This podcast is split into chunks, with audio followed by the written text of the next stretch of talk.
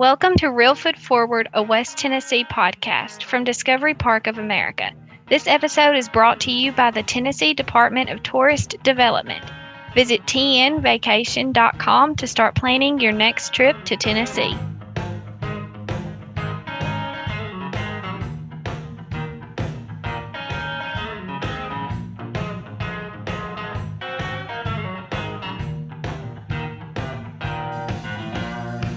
Welcome to Reelfoot Forward, a West Tennessee podcast where we explore the history, the people, and the culture of our home here in West Tennessee. I'm your host, Scott Williams. Okay, Emma, before I introduce our very special guest today, what's something you've discovered this week at Discovery Park of America? Well, Scott, this week I discovered that the reproduction of the Wright brothers aircraft hanging above the lower level of the military gallery was actually constructed by over 100 students from the local high school. See, I love that you picked that one. Um, one of my favorite things about Discovery Park of America is that it was a community project that people from all walks of life got involved in what we do. And so um, it's really an exciting uh, vibrant place thanks to the people of our community. So, my very special guest today is Ed Sargent.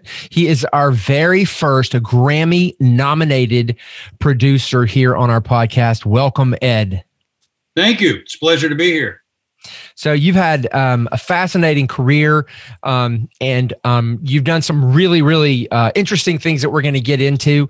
Um, but first, tell me a little bit about uh, where you started out. Where where are you from, and and how did you get interested in music? Yeah, well, I'm, I'm born and bred in West Tennessee. I'm from Bolivar, little town um, south of Jackson here in West Tennessee. Went to high school there, junior high. Was uh, part of the marching band programs, symphonic band programs. Very fortunate to have some great um, people in my life that influenced me at an early age to follow the path of music. One of them being Joe Sills, who unfortunately just passed of COVID, but uh, a very influential band director in West Tennessee that that influenced a lot of students. Bill Bradford was also my director. But you know, just uh, my love for music uh, in the very beginning. Um, took me down uh, that path that led me to UT Martin. Um, had a great teacher there, uh, Nancy Matheson, who was uh, one of my life mentors as well as a musical coach, and um, really kind of set the stage for the rest of my career. I, I, started in Martin the fall of 1977 and was there through 1982 and had the, the opportunity to really um, study with some great instructors. They had great instructors there at the time, as which they do now. But uh, uh, just uh, had had the opportunity to to work with some outstanding people that were not only they didn't only teach you notes on the page, they taught you about daily life and and and learning time management and and things that were very important for for you know somebody at my age that was just getting out and getting out into the world and was great. Yeah, I'm from West Tennessee, and and um, uh, happy to have had the opportunity to go to UTM. Were your parents uh, musically inclined? Not at all. Not at all. Um, yeah, uh, my aunt was a great piano player, played by ear. She inspired me at a, an early age. Her name's Peggy Wilson, um, and I knew as a kid that I wanted to be a drummer. My grandmother, who was uh, far beyond her her years, um, in terms of just uh, being able to inspire all of all of us kids. She used to let me sit on the floor with two wooden handle wooden handle spoons and play on some pots and pans. And I knew, I knew when I was five years old that I wanted to be a drummer and I wanted to play music. Wow, that's incredible. Um, and so, so you're you're looking to see, you know, you're a senior. I'm assuming you played in the band and and in high school, you they probably saw your talent and you got to do a lot of things like that. Is that right? Exactly. Yeah, I was a soloist uh, with the, the high school band, um, in the symphonic band, and uh, Anthony D'Andrea, who was the band director at the time at UT Martin, uh, came in and did a, a, rehearsal with us prior to going to a competition. Um, you know, you bring in guest conductors, and they kind of see and do things that your normal conductor doesn't normally do, and um, and he got to hear me play and he, he came off and says, where are you going to school? And I said, well, I hadn't really thought about it. It's like, well, you know, consider coming to UTM, and I hadn't. I hadn't really thought about it, but um, this was my 11th grade year, and then all my senior year, he just kept in touch like a good recruiter does. You know, it's like you know, we want you to come, we want you to come. I'm, and and the more I thought about, it, I was like, yeah, I mean, uh, and then Joe Hodge, who was the percussion section leader at the time, you know, he was in touch with me, and I th- I felt like you know, you, you always want to go somewhere where they want you and um, so um, so I decided to go to UTM. It was one of the best decisions of my life. That's incredible, and it's also uh, really interesting that you know they went out into the world. If they hadn't have been going out and and working in high schools like that, you might not have ever even thought about UTM. I would have never went. No, no, I, I never would have. Um, I thought I was a good player. Um, I I I didn't become a great player till I went to UTM. Um, and it had to do with uh, Nancy Matheson and the great, you know, when uh, all ships rise with the tide, you know, kind of thing. But I was like a lot of local musicians that were, you know, maybe been the best drummer in their class, but you get there and you you hear some really fine musicians, and it makes you up your game. So, and that's exactly what happened there. And so you um, were at UTM and uh, excelled. Did you know really what you wanted to do with your degree and with your skills when post college? Not a clue. Not a clue. And I don't mind telling you this. And, and I, t- I tell the students when I go back and do master classes at the university. One of the, the things that I think is very important for young students to know is not get caught up in, in the money aspect of it for me, the first time I ever got on a, a, a school bus and took a band trip, I thought that was the most fun that you could have. You're, you're, the camaraderie of being with all the musicians. We're going to play a gig. That gig may have been the, the, the Christmas parade in Savannah, you know, or or the, the Paris French fish fry or the Humboldt Festival. You know, I just taking a band trip to me was always the most fun thing that we could do. And I, I really knew then that, and, and I didn't see the bigger picture at the time, but I wanted to travel. You know, I, I, wanted to be in the music business and I wanted to travel. Even when I was going to school, I, I was getting an education. Uh, I was in a music ed major, but we got to travel a lot with the marching band, symphonic band, percussion ensemble, corlaires, things like that. And I always loved the most part of it. Uh, what I loved the most about it was just getting to travel. So, um, but I didn't really foresee the end result until um, we had a guest artist come in uh, for the guest artist series there at UT Martin, and his name was Stan Mark, and we, we want he played with the band Maynard Ferguson's orchestra, and we wanted to get Maynard Ferguson's band in, couldn't really get them in, couldn't afford them, um, but we were able to get Stan Mark, and I was instrumental in bringing him in. He and I became very good friends, and one of my uh, life mentors as well, and opened the door for my future. And that's what uh, that's what really led me to go on the road. Five days after I got my degree uh, at UTM, I was sitting on a tour bus in Hollywood, California, and that led to a 25 year um, uh, uh, career that that's still going on. But the point I wanted to make was with the kids that I, I didn't. I, I've I've been fortunate to make a ton of money, but that wasn't the impetus for what I was doing.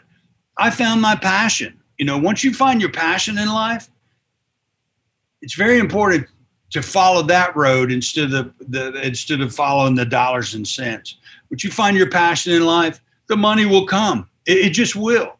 And um, that's that's the point I try to make to all the students when I go back and have the opportunity to talk to them or the high school students that I, I get chance to speak with. And it's so interesting that you um, that you had a that you loved being on the bus, you know, going anywhere, even if it was a small gig, you know, you love the camaraderie and you just kept doing that. And then it led to, you know, success doing that because of the passion. Exactly. Exactly. And hey, this was my favorite band. We were we had a couple of really good trumpet players at UT Martin, and Maynard Ferguson was a high note trumpet specialist, and uh, very popular at the time. He had the hits on uh, "Gonna Fly Now" from Rocky and "Conquistador" and "Chameleon." I mean, he had a, he had a lot of great hits, and he was very popular in instrumental music programs around the world. And we uh, we did a like a, uh, a Maynard Ferguson field show in our jazz band. We played about six six or eight of his charts. So I wanted to see him live, and the only way that I could really do that is try to inspire some kind of movement through the school to catch him, you know, uh, and, bring him in. And, and what really kind of got me the call to come out and do the job was after we brought Stan Mark in uh, when I was a junior. Uh, he and I became good friends. I kept up with him, and he kind of mentored me on how to book the band. He's like, you know, don't don't call a booking agent and and you know just try to get a bump catch us coming out of one place into another where we're close. Do it on a Tuesday, Wednesday, Thursday night. You get the band for a song and dance, and uh, we'll do a back end uh, percentage on the date. So, so we can get together. You know, it was more about the hang at that point because we inducted him into Phi Mu Alpha Sinfonia, the music fraternity, as an honorary. So he he loved coming back and hanging with us anyway. So um, so that's what I did. And uh, in my senior year, in April of, of 82, we caught the band coming from Knoxville to Little Rock. It was a perfect layout. I couldn't have planned it any better. So we we we got him for you know not their top dollar, and we built a back end percentage into the structure of the deal, and we sold five and eight dollar tickets. And through the university, we used their marketing program and was able to get the word out to all these high schools, all the high schools in the area. And it was it started out in Harriet Fulton uh, Auditorium, where you know they're at UTM, and we ended up moving it over to the Field House. We ended up selling about 43, 4,400 tickets. And the band ended up making more on the percentage back end than they did on the guarantee. I come out smelling like a rose. I, I, had no idea it was going to be this successful, but it, it was. And um, so they took me back. Uh, the the tour manager at the time, Bruce Galloway, who I ended up spending 16 years on the road with, he took me back to to me Maynard after the gig, you know, and uh, yeah, this you know this is our guy, and um, Maynard Maynard was gracious and and wonderful, um, uh, and he welcomed me in and. And then he says, uh, "So, yeah, when you getting out of school?" I said, "You know, well, I'm, you know, I take my last final in six weeks, a month or so. He's like, well, what are you doing after that? I said, I'm coming to work with you. And he, yeah, he's a big laugh, and I, I laugh big, and yeah. So, and and that was it. So I left his dressing room, and then I get a call. Like I said, uh, four days after my last final, I get a call from Stan Mark. He says, I just fired the Maynard's valet. I'm like, good. What does that mean for me? He says, can you fly to LA tomorrow? I'm like, you damn right I can. and um, went out to um, the Playboy Jazz Festival at the Hollywood Bowl in 1982. And that started uh, my career that uh, I, I, I, was hired on as his valet, personal assistant. Um, and then two years after I did that job, I, I moved into the tour manager job, and I was 24 years old, and uh, I was with until then. So you, so you um, left Martin, Tennessee. Yeah. Um, and in like five days after you graduated, who were some of the jazz greats that you were suddenly thrown into the world with? Oh my God. Well, at that particular festival alone, uh, Miles was there. Uh, Bill Cosby was the MC.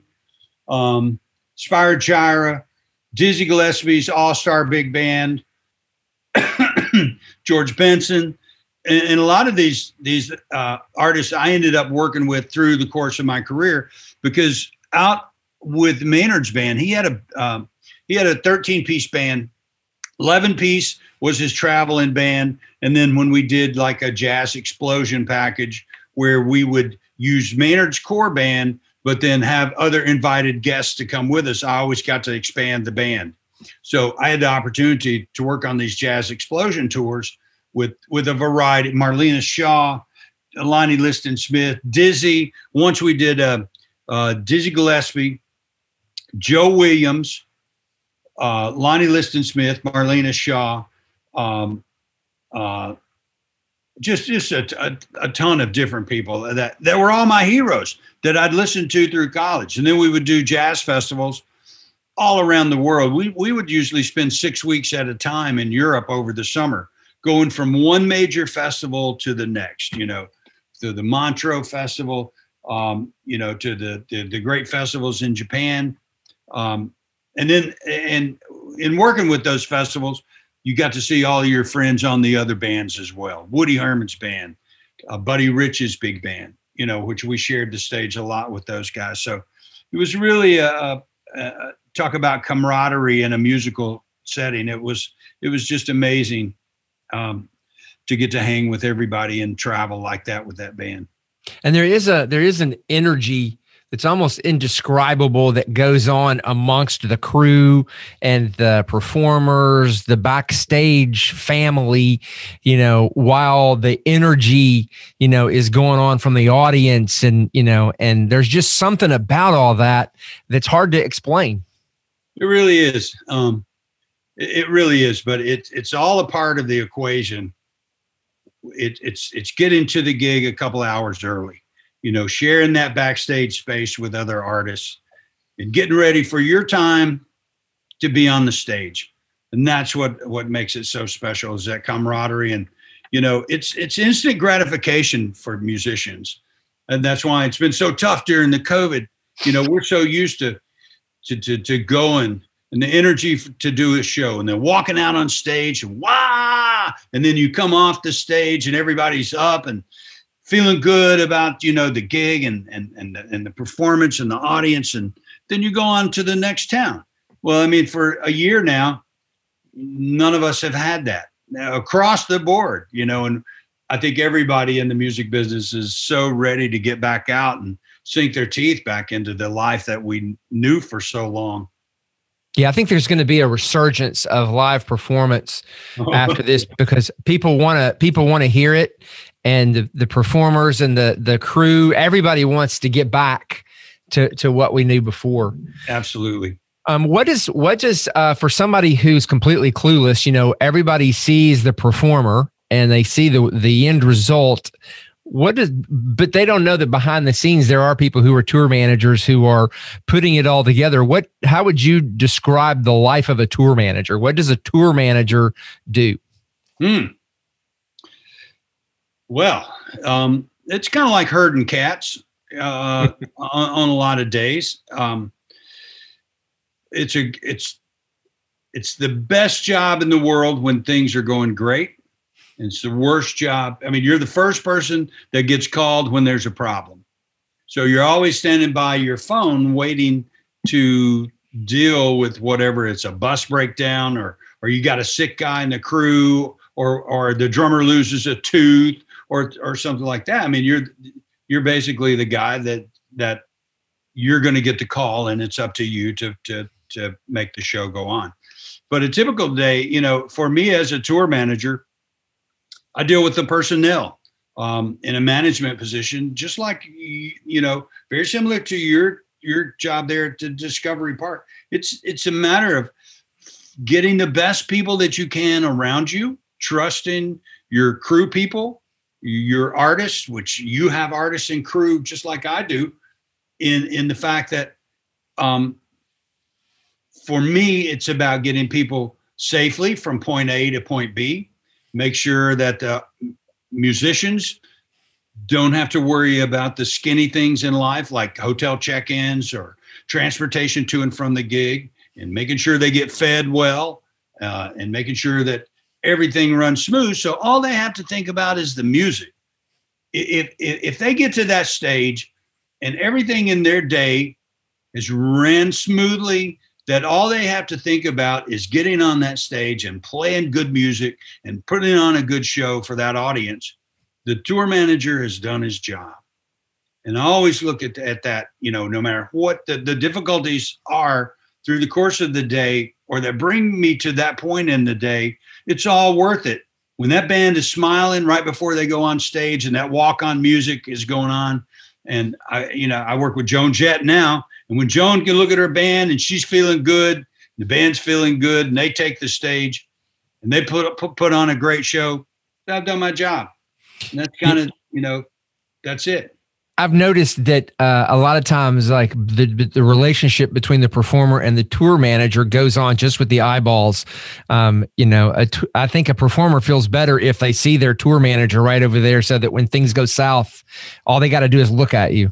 Yeah, there's a yeah, there's a comfort level there, um, in in knowing that, you know, I got your back you know, I'm there for you. I, I, have your back. And the same thing with Maynard, Maynard Ferguson as well, you know, in being on the side of the stage.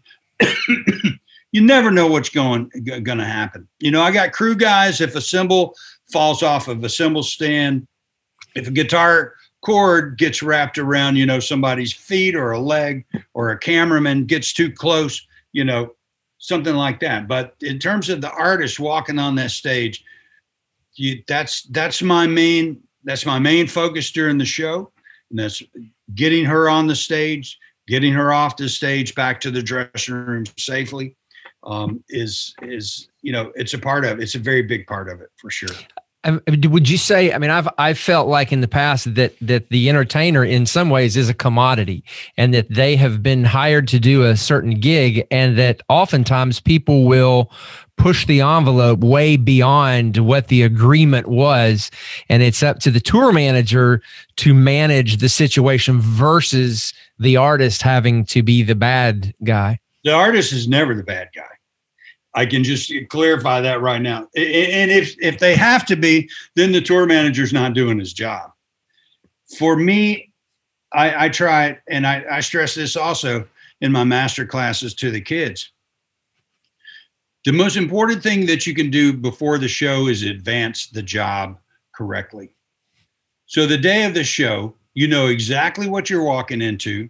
You know the exactly the parameters of the request that you have agreed to, and anything outside of that is a surprise. And I make it, it perfectly clear to the buyers, even the guys that I love that I've worked with for years. They know that on the day of the show, don't bring a guitar for Joan to sign because it's not going to happen. Don't plan a photo shoot for Joan 20 minutes before she goes on stage because it's not going to happen. I have a, a, very detailed list from the moment my crew walks onto the deck of the stage till we are on the bus pulling out of the parking lot. That that pretty much covers every every possible scenario. And I give the the the, the buyer the opportunity, you know, where what are your requests? You know, and we'll entertain reasonable requests because we're there as a guest. And this is a working relationship that we have with them through this eight or nine hour period. And we want to be good guys. We want to be uh, uh, uh, good participants as they want to be good hosts. But you have to find that middle ground. But you have to find it before the day of the show. Nothing comes up on the day of the show, you know. And it basically it's it's easy at that point because I'm not a bad guy. You know, we didn't talk about this. No, we did not discuss this. This was not approved by artists. And always have the beauty of management. Management did not approve this.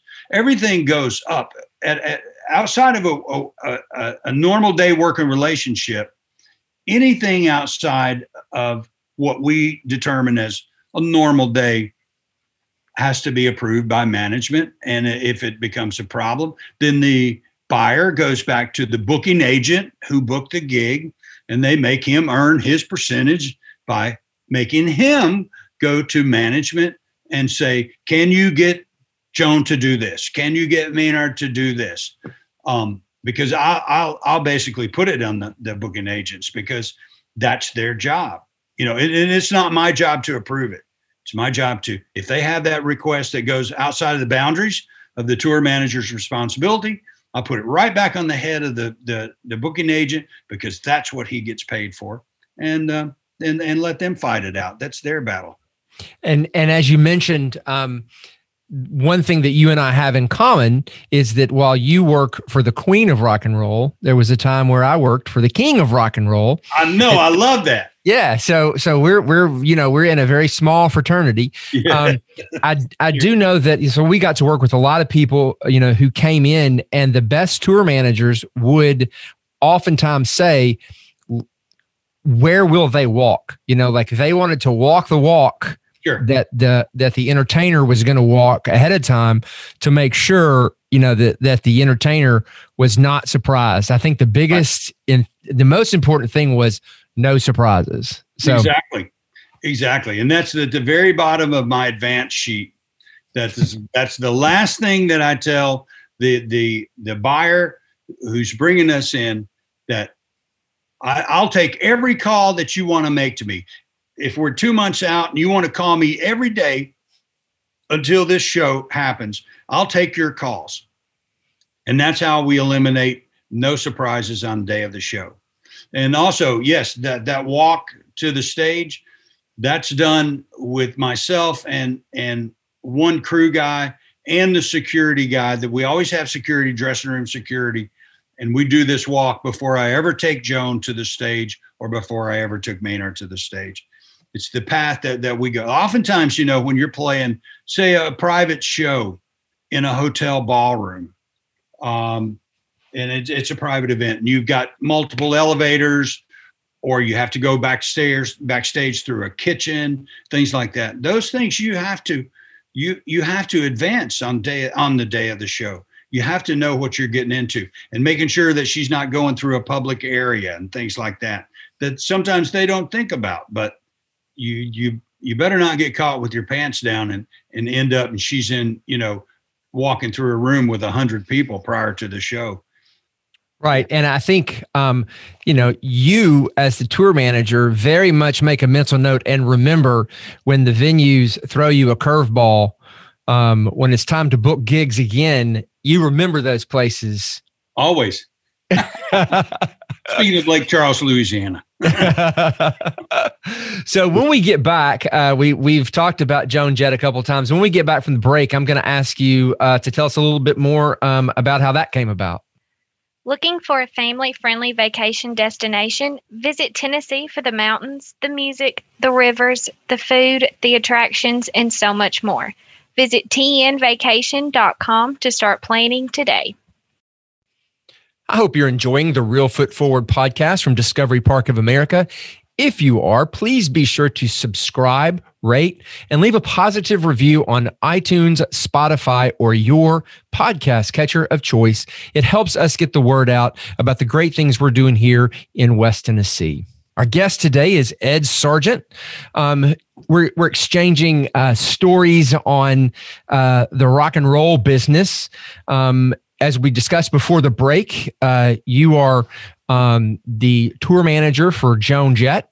Uh, who is known worldwide as the queen of rock and roll. Um, she's had an incredible career, uh, a trailblazer. Um, how, how did you get hooked up with Joan? Um, it's kind of funny how that that came about. The booking agency that I worked with for many, many years, called Paradise Artists, they also booked Maynard Ferguson's band, who I was tour managing for many, many years. Bill Mannott, Howie Silverman, Bob Burke, and those guys. And they book a lot of people. Um, uh, and once Maynard died in 2006, I took some time off the road. I went and worked for Steve Schankman and uh, with Contemporary Productions in St. Louis. But and I was contemplating, you know, maybe getting off the road and doing some private events and things like that with Steve and and his group. And then I was sitting out in the middle of the Tennessee River near Savannah fishing with my dad, and I got a call from from uh, Bill Mannott. He says, "Ed, man, um, do you want to come back out on the road?" I said, "Well, I haven't given much thought."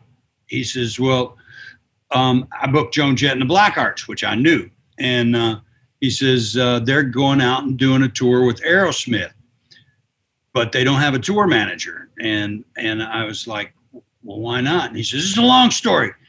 I'll tell you about it sometime.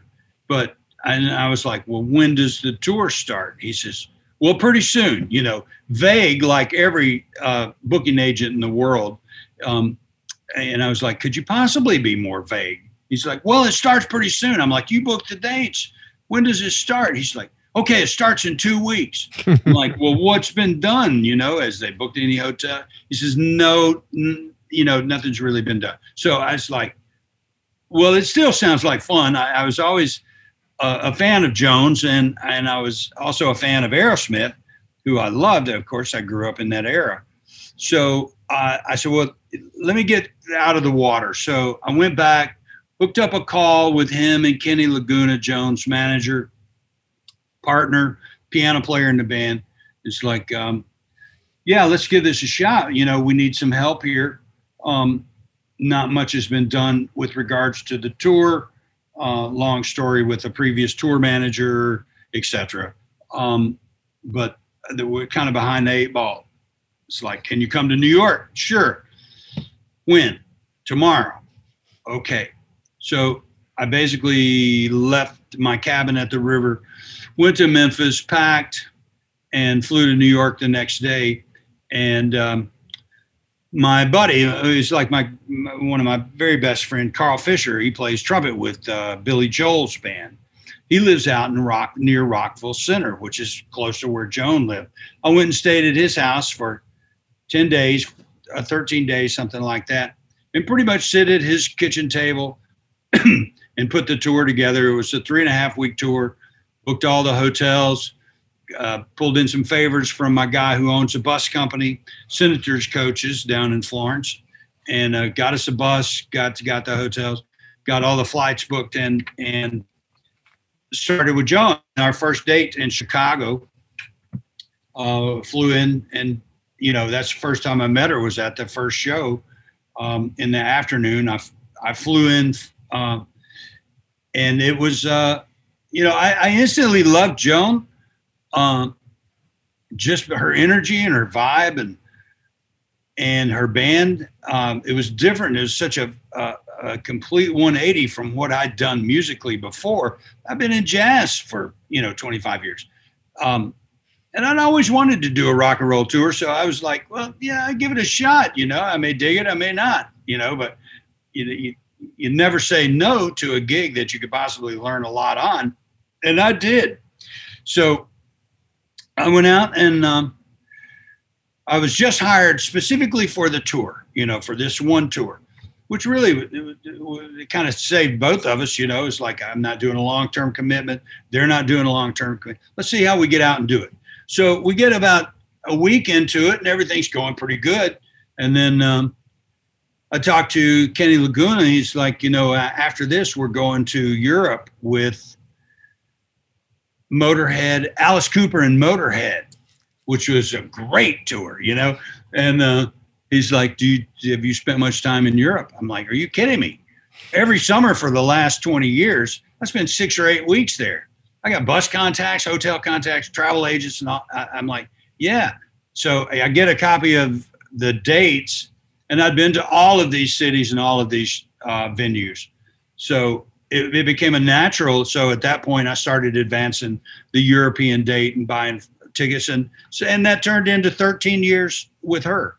And um, yeah, now I'm the tour coordinator. Um, as of like uh, uh, 2019, the middle of 2019, um, uh, I lost my dad uh, before that, and had kind of made a decision to come off the road and uh, they offered me a position of, of tour coordinator where I don't have to go out and do all the shows, um, travel as much. So I hired a great tour manager out of Nashville, Kevin Stoll. So he and I work hand in hand, and I'll go out and do you know the the the dates in the bigger markets, New York's, Miami, L.A., things like that, or television stuff. But the um, the the casinos in Omaha, I don't have to do anymore. So now she's about to do. Uh, I think I read Light of Day. She's about to do uh, a performance for some kind of festival uh, coming up. Do you? Yeah. Um, do you? Are, are you booking things? J? Yeah. Yeah. Michael J. Fox. Yeah. Yeah. Yeah. yeah. Her and Michael J. are big buddies uh, since they did the movie back, I think, in 87, mm-hmm. 88. Um, and Bruce Springsteen wrote that tune, by the way, "The Light of Day," and um, so they're big buddies. Um, and anytime um, we can, and Michael J has a benefit uh, or uh, a fundraiser or stuff like that. We played probably three or four shows with Michael at his house and at, at, at specific venues uh, to try to raise money for the Parkinson Foundation. So Joan's very generous with her time when it comes to to Michael J and his uh, his endeavors uh, towards Parkinson's. Yeah. So um, you you might have to think a second about this, but I'm curious. You've had such a, a fascinating life. What are three like pinch me moments where you thought, I cannot believe I'm getting to observe this moment? Um, the Who tour uh, with Roger and Pete, Pete Townshend, Roger Daltrey. We did. Um, I got several of those moments. Uh, I, am I'm, I'm happy and uh, fortunate to say, but um, that that was definitely a pinch me moment um, to be on um, they they have a, uh, a, a thing called Teen uh, Teen Cancer, Teen Cancer America that they do a lot for. That's their pet project. Is uh, and there's a story behind it w- with regards to a teenager in their life that died of cancer, which really uh, you know motivates uh, Pete and Roger both. So um, in 2017, we did uh, we uh, toured with the Who, and uh, once we became a part of that kind of family, once out on the road, they on on say we would have three days off in between dates, and we would be in Chicago, or or in New York or Philly, um, and Chicago and Philadelphia specifically. We did Teen Cancer America shows, and so Roger and Pete would come in, and they would bring kind of a core rhythm section in and Joan would do it. She would come in and do like three tunes, but then uh, Bruce Springsteen would come in and and do uh, three tunes. Um, uh, the guy from the Eagles, uh, the guitar player from the Eagles, um, shoot, I can't even remember his name, but they would bring people like that in and do these these dates. But when Bruce came in um, into Philadelphia and on stage it was uh, Bruce, Joan, Pete Townshend, Roger Daltrey, and um, the guy from the Eagles. Um, I, I, that that to me was a real pinch me moment. Yeah. Um, I guess the second one was also in 2017 um, when I was backstage with Joan and this is the, the last segment in the documentary. this was the last scene in the documentary um, called Bad Reputation um, that, that came out in uh, 18.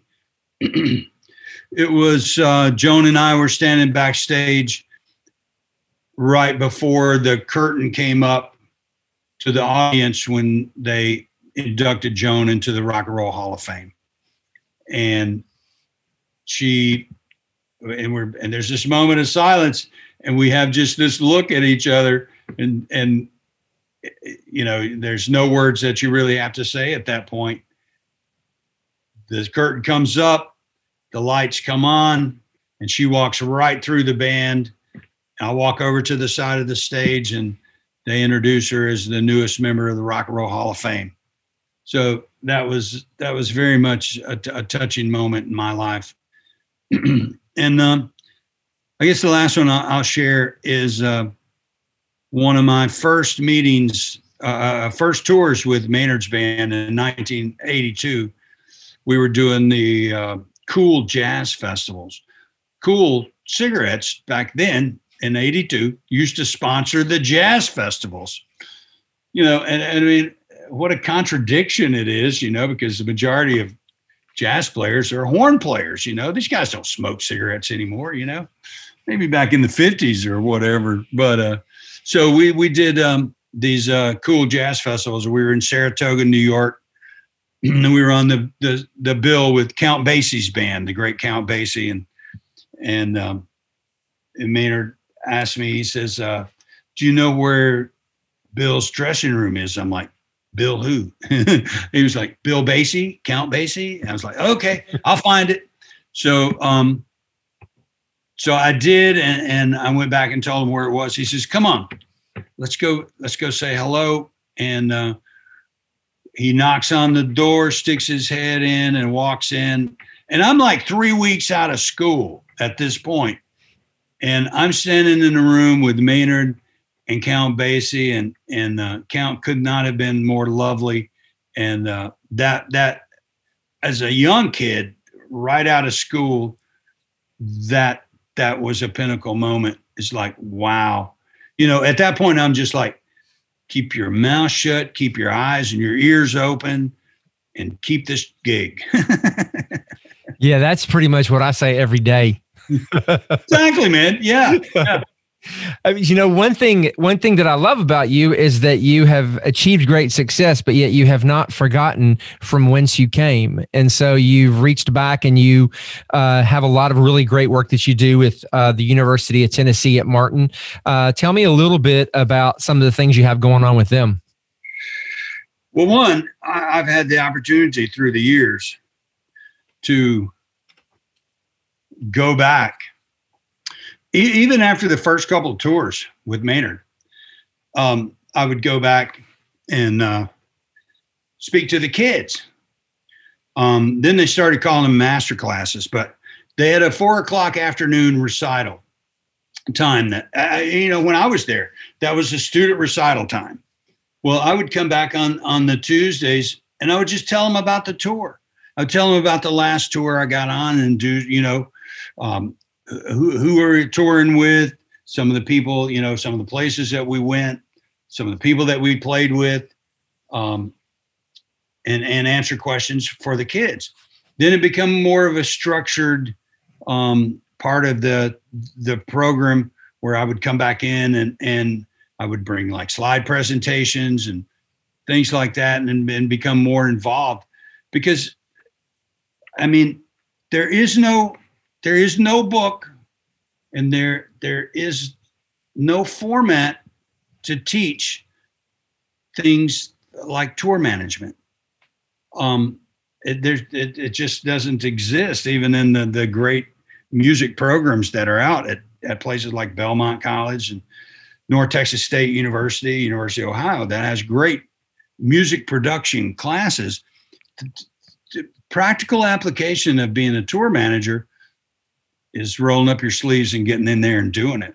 So what what I basically tried to do with the, the students at UTM is I would go back year to year to year, year after year after year, is to basically let them know that it's really okay to fly by the seat of your pants if a when you have success you don't wear your arm out patting yourself on the back and B, when you have failures, that you don't wear your foot out kicking your butt. Get in there and mix it up and give it your best shot. And if things go sideways, figure it out. You know, but that that and, and, what I wanted to tell, you know, to, to get across to them was that's kind of the way life is. You know, enjoy this time at UTM. It's your best days. You know, it's your most carefree days because once you get out into the real world, it is the real world and you you know especially if you start a family you're that that's what you have you know your your responsibility level increases but figure it out you know um, what i've got going on there now um, the the, the I mentioned Stan Mark earlier. Stan was the lead trumpet player for Maynard Ferguson. He came in, he and I hit it off. He was the one that that made the call and got me out on the road that was a pinnacle point in my career is having a mentor like that through that guest artist series at UTM. So through the years, I always tried to contribute my time and my finances that they could bring people in um, that these students could hear outside of the box, you know, outside of of of just great local talent, of course, but you know, I think it's important for them to hear world musicians, world class musicians, but world music, music from other countries, dance from other countries, things like that. So I always tried to be a, a financial contributor um, and, and and turn them on to people that I'd run across in my travels out on the road. And um, and then last year became more involved as they named the guest artist series uh, after me. And then I became obviously a bigger part of uh, that booking, and and and I have the opportunity to work with Dr. Julie Hill, who I think is just an amazing person and a, a motivator of people, uh, a great administrator, also a, an incredibly talented musician, but an incredible administrator. And as you very well know, that uh, we're up to our eyeballs in trying to put together the Northwest Tennessee Arts Center, which I'm very, very excited about and excited to be on the advisory board with you. Yeah, I think it's going to be really a a uh, a big deal for this region and getting more arts and getting more performance uh, for the people of uh, Northwest Tennessee. Absolutely, the community, what it's going to be able to bring to our whole community, culturally, financially, exposure wise, exposure for the university. There's so many check boxes of pluses that that it it really covers to fit the bill that I just I'm so very excited about it because you know when you got a, a 3,000 seat auditorium that has appropriate dressing rooms and practice facilities and done right, you know we can we can bring in so many different acts from around the world. You know, we can do Broadway shows. We can we can catch it, and and with this with the same kind of mentality, we are in Northwest Tennessee, but within a 500 mile region, we have major markets that we can pull from. When people, you know, book shows in Nashville, we can catch them coming out of Nashville, Atlanta, Jackson, Mississippi. You know, we, we we have access here. We're right in the middle of the country. That's why FedEx is such a great distribution center because we're in the middle of everything. Well, Martin can be too, and it can be a cultural center. I really now, believe. Now I know that uh, they call the guest artist series the Ed Sargent guest artist series. Um, what um, obviously COVID has screwed things up. Are y'all already working on 20 2021, 2022? Yes, yes, yes, we are, because we have hope. I, I truly hope that the world is going to spin right back into orbit, and people I really feel are starved for entertainment. Um, and with Julie, we're we're we're booking acts now. We've got to be a little bit cautious um, to go that far down the road with regards to live acts, but uh, we just booked uh, a buddy um, uh, of mine, uh, Tim Ries, we're working with, who is the saxophone player with the Rolling Stones. He's been with the Rolling Stones for 15 years, and he was on our show, Keeping the Beat, which was the Zoom cast podcast that we did to keep the students engaged during the height of COVID back last April, May, June, things like that. We had a show, Keeping the Beat, sponsored by uh, Tennessee Music Educators Association and also the Country Music Hall of Fame, uh, uh, CMA Country Music Association. So we had the opportunity to bring actually several of my associates that I've worked with through the years on this program, but it covered a wide variety of music people. But we've got Tim uh, scheduled to uh, to do a show, and also Chuck Leavell, who is the great piano player that's been with the Rolling Stones for the last 35 years, we just booked him to do a virtual show and Q&A with the students um, uh, as well, which is, is a great, um, I, I, think is a great end. I love the Rolling Stones, I always have uh, since I was a kid. And to have that, that connection inside, I'm going to use it just like you know my Billy Joel connection. Carl Fisher is one of the great jazz trumpet players in the world, but he's also he's one of the most high profile trumpet players playing with a band like Billy's. You know, I, I want these these students to be impressed by the the quality of the talent that they get to hear, and I'm so happy to be able to be a part of bringing it to them. That is what I think the guest artist series is about and what it should be about. Yeah, you're you're absolutely living out, you know, the whole mission of Discovery Park of America, which is to inspire children and adults to see beyond. So my last question is going to be, you know, if you had to think of one thing you've discovered that's contributed in a positive way to your life so far, what would that be? Make yourself indispensable. When I came on that road as a kid, I knew what I wanted. I knew what I wanted to do. I wanted to be out there touring with a bunch of musicians, as strange as that may sound. I want to smell the diesel in the morning from the bus. I want to ride 600 miles overnight to the next show. And in doing that, I thought the very best way that I could do that is try my best to make myself indispensable on the road. I wanted to be the next tour manager. I wanted to know everything about that operation in the stage. And I'm taking this completely out of my playbook that I tell these students and have told them that up there for 25 years. You want to keep a gig, early is on time and on time is late. Always be on time you know be focused when you're going into there just like musicians are focused going onto the stage you know i drove the the the, the tour bus when i needed to. I was the lighting director and i designed the t-shirts. I also sold them on occasion. So within the, the, the confines of the Maynard Ferguson organization i wanted to do as much as i could do to try to make myself indispensable as an integral part of the operation. That's what keeps you working. That's what keeps you you you know out on the road and and i did it i never picked up a paycheck for working i picked up a paycheck for playing for being out on the road and and uh, I, I always thought that it was just amazing that i could have so much fun and travel all around the world somebody else pay for it and then get a check at the end of the week so that that's what i try to share with the students and if they can find that passion, I, I promise them the money will follow. Amen, brother. Preach. Thank you so much for being here with us today. It's pleasure, Scott. Pleasure, man. Thank you. Thank you for listening to Reelfoot Forward. If you enjoy this podcast, please be sure to subscribe, rate, and leave a review on iTunes, Spotify, or wherever you may be listening. Plan your own adventure to see beyond at Discovery Park of America by visiting discoveryparkofamerica.com. Be sure to also follow us on Facebook, Instagram, and Twitter for the latest updates.